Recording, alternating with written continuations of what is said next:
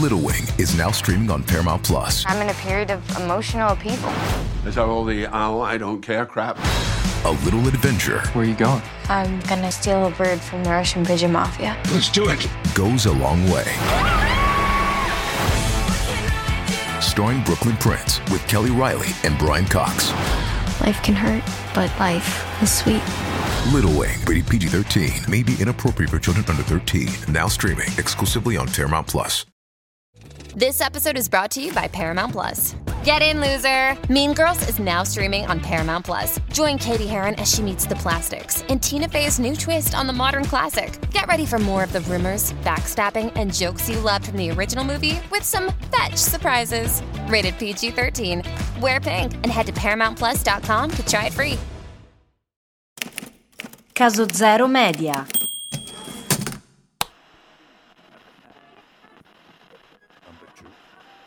Caso Zero Media presenta Scarafaggi, Across the Beatles, la storia di quella che è stata la più grande band di tutti i tempi e di quello che, scostando leggermente il tappeto, ha lasciato sotto di sé.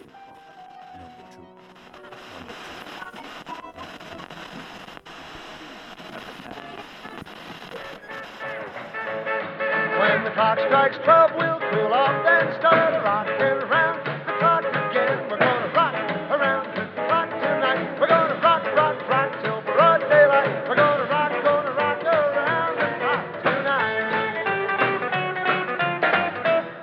Suo figlio morirà.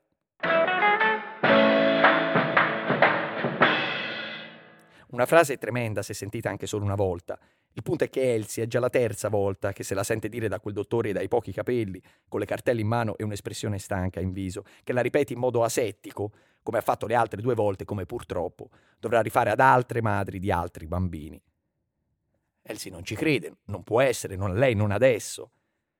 Si lascia cadere con tutto il peso del corpo su quella asettica sedia di plastica rossa dell'ospedale e si lascia andare in un pianto liberatorio. Tutte a lei capitano, sarebbe da pensare se un minimo conosceste la vita di Elsie, ma dopo tutto, come dicono i nonni, le disgrazie non vengono mai da sole.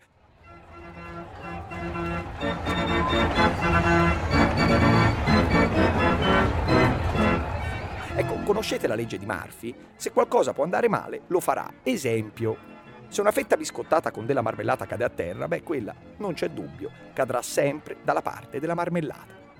In altre parole, sfiga.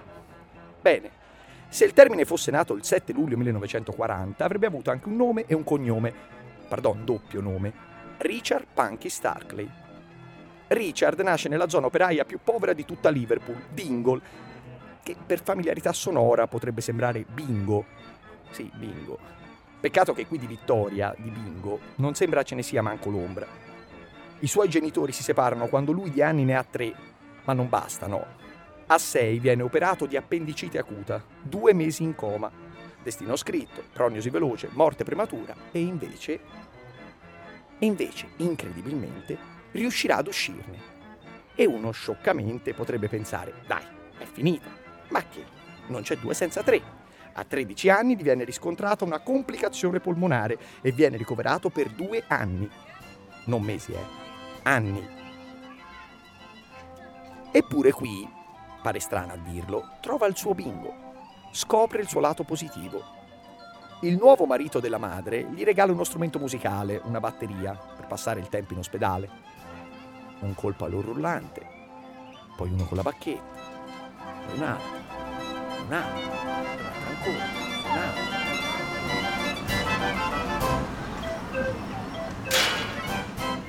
Uscito da quest'ultima patologica avventura, Richard è un uomo nuovo e soprattutto con nuovi orizzonti. Inizia a suonare la batteria seriamente, o almeno ci prova. Non è onestamente che fosse tutto questo granché, ma piuttosto che rischiare ogni minuto la morte. Gira anche vari gruppi fino a incontrare la sua dimensione, i Roy Storm and the Hurricanes. Il cantante, Roy Storm appunto, gli consiglia un nome d'arte per dare più fascino alla sua figura di rocker, perché Richard Punky Starkley tutto richiama tranne che il fascino. Così decide di farsi chiamare Ringo.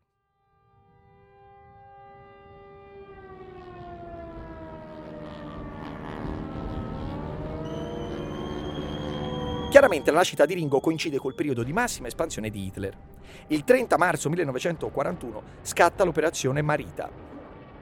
Jugoslavia, bandierina. Grecia, bandierina. Macedonia, bandierina. Salonicco, bandierina. Albania, bandierina.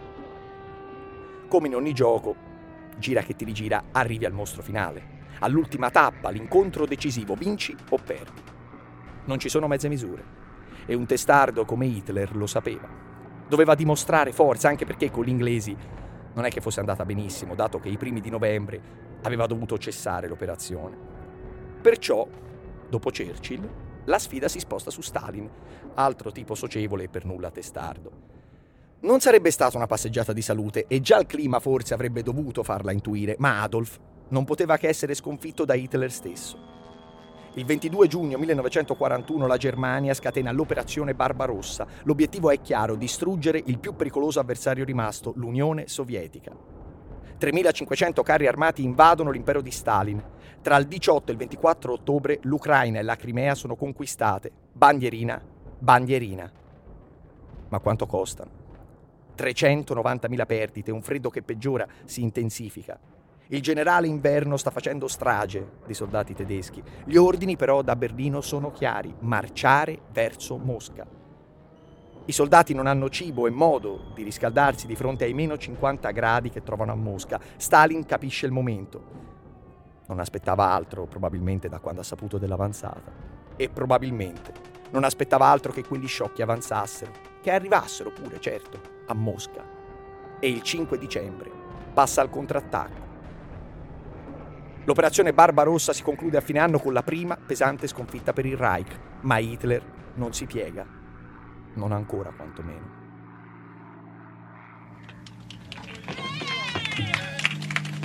Thanks, Mo. I'd like to say thank you on behalf of the group and ourselves, and I hope we pass the audition.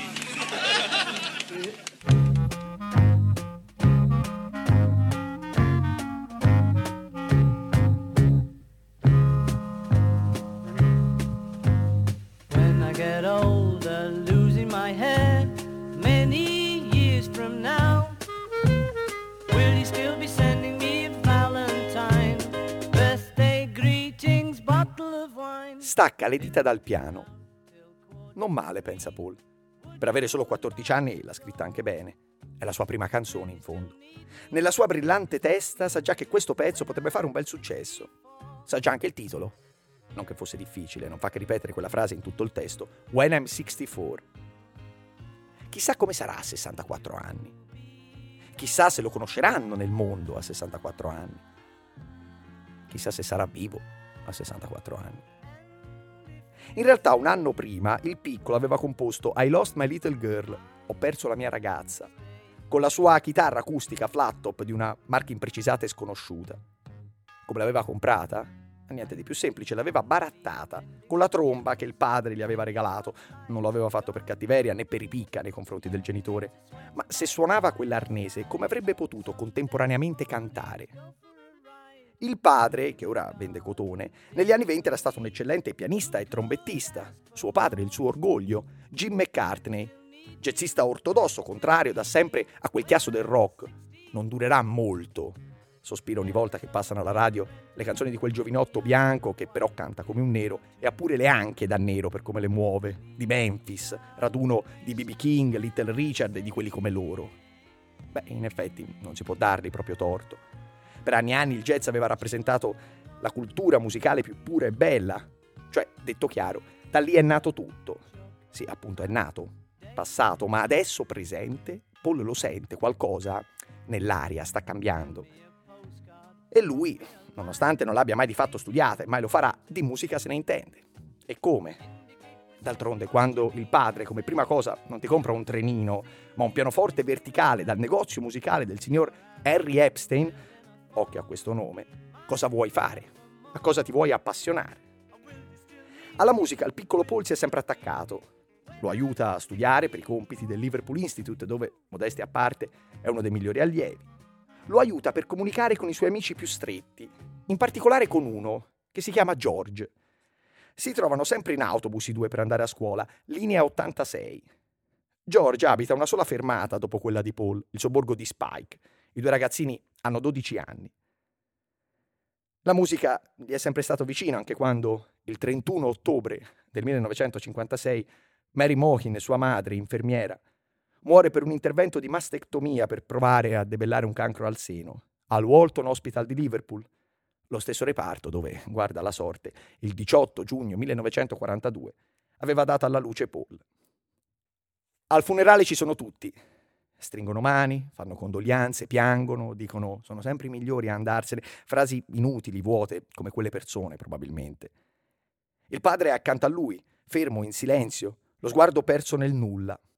Anche Paul è perso. Perciò si aggrappa all'unica cosa che nei suoi brevi 14 anni di vita l'ha fatto sentire grande, l'ha fatto sentire uomo. Chiude gli occhi e vede davanti a sé, apparso dal nulla, il ragazzo di Memphis, dal naso perfetto, la voce calda e il ciuffo alto. E insieme a lui inizia a canticchiare. Well, that's all right, Mama. That's all right for you. That's all right, Mama. Just any way you do it, that's all right. That's all right.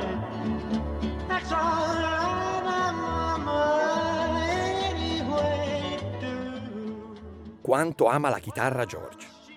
Una passione così lascia stupiti, non tanto per la chitarra, figuriamoci, all'epoca è quasi normale, ma per George. Da quando il 25 febbraio del 1943 è nato, il piccolo non ha mai mostrato interessi o ambizioni particolari e questo è strano. Di solito i bambini sono tutti eccentrici, pieni di vita e di sogni. Chi vuole fare il cowboy, chi l'atleta alle Olimpiadi, chi il presidente, chi il fisico. E lui invece? Nulla.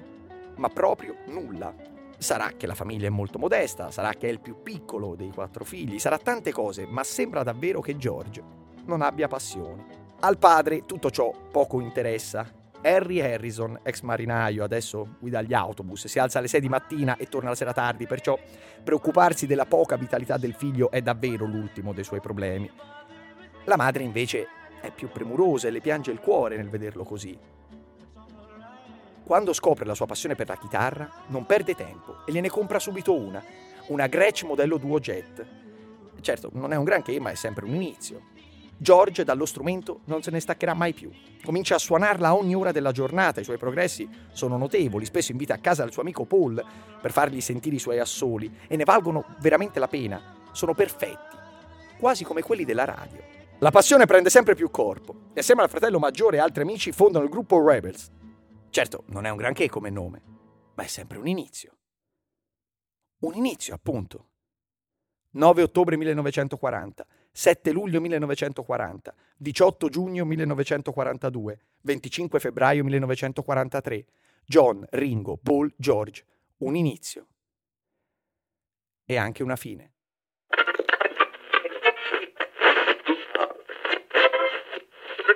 Yesterday morning at 2.41 a.m. at General Eisenhower's headquarters, General Jodl, the representative of the German High Command, and of Grand Admiral Dönitz, the designated head of the German state, signed the act of unconditional surrender of all German land, sea, and air forces in Europe to the Allied Expeditionary Forces and simultaneously to the Soviet High Command. 8 maggio 1945. A Berlino viene firmata la resa definitiva dell'esercito tedesco all'Armata Rossa. Pochi giorni prima, infatti, Adolf si era chiuso nel suo bunker e con un colpo di pistola alla tempia aveva ucciso Hitler. Solo lui, dopo tutto, avrebbe potuto farlo. La seconda guerra mondiale è formalmente finita, ma la storia dei quattro ragazzi di Liverpool è appena iniziata. Solo che ancora John, Ringo, Paul e George non lo sanno.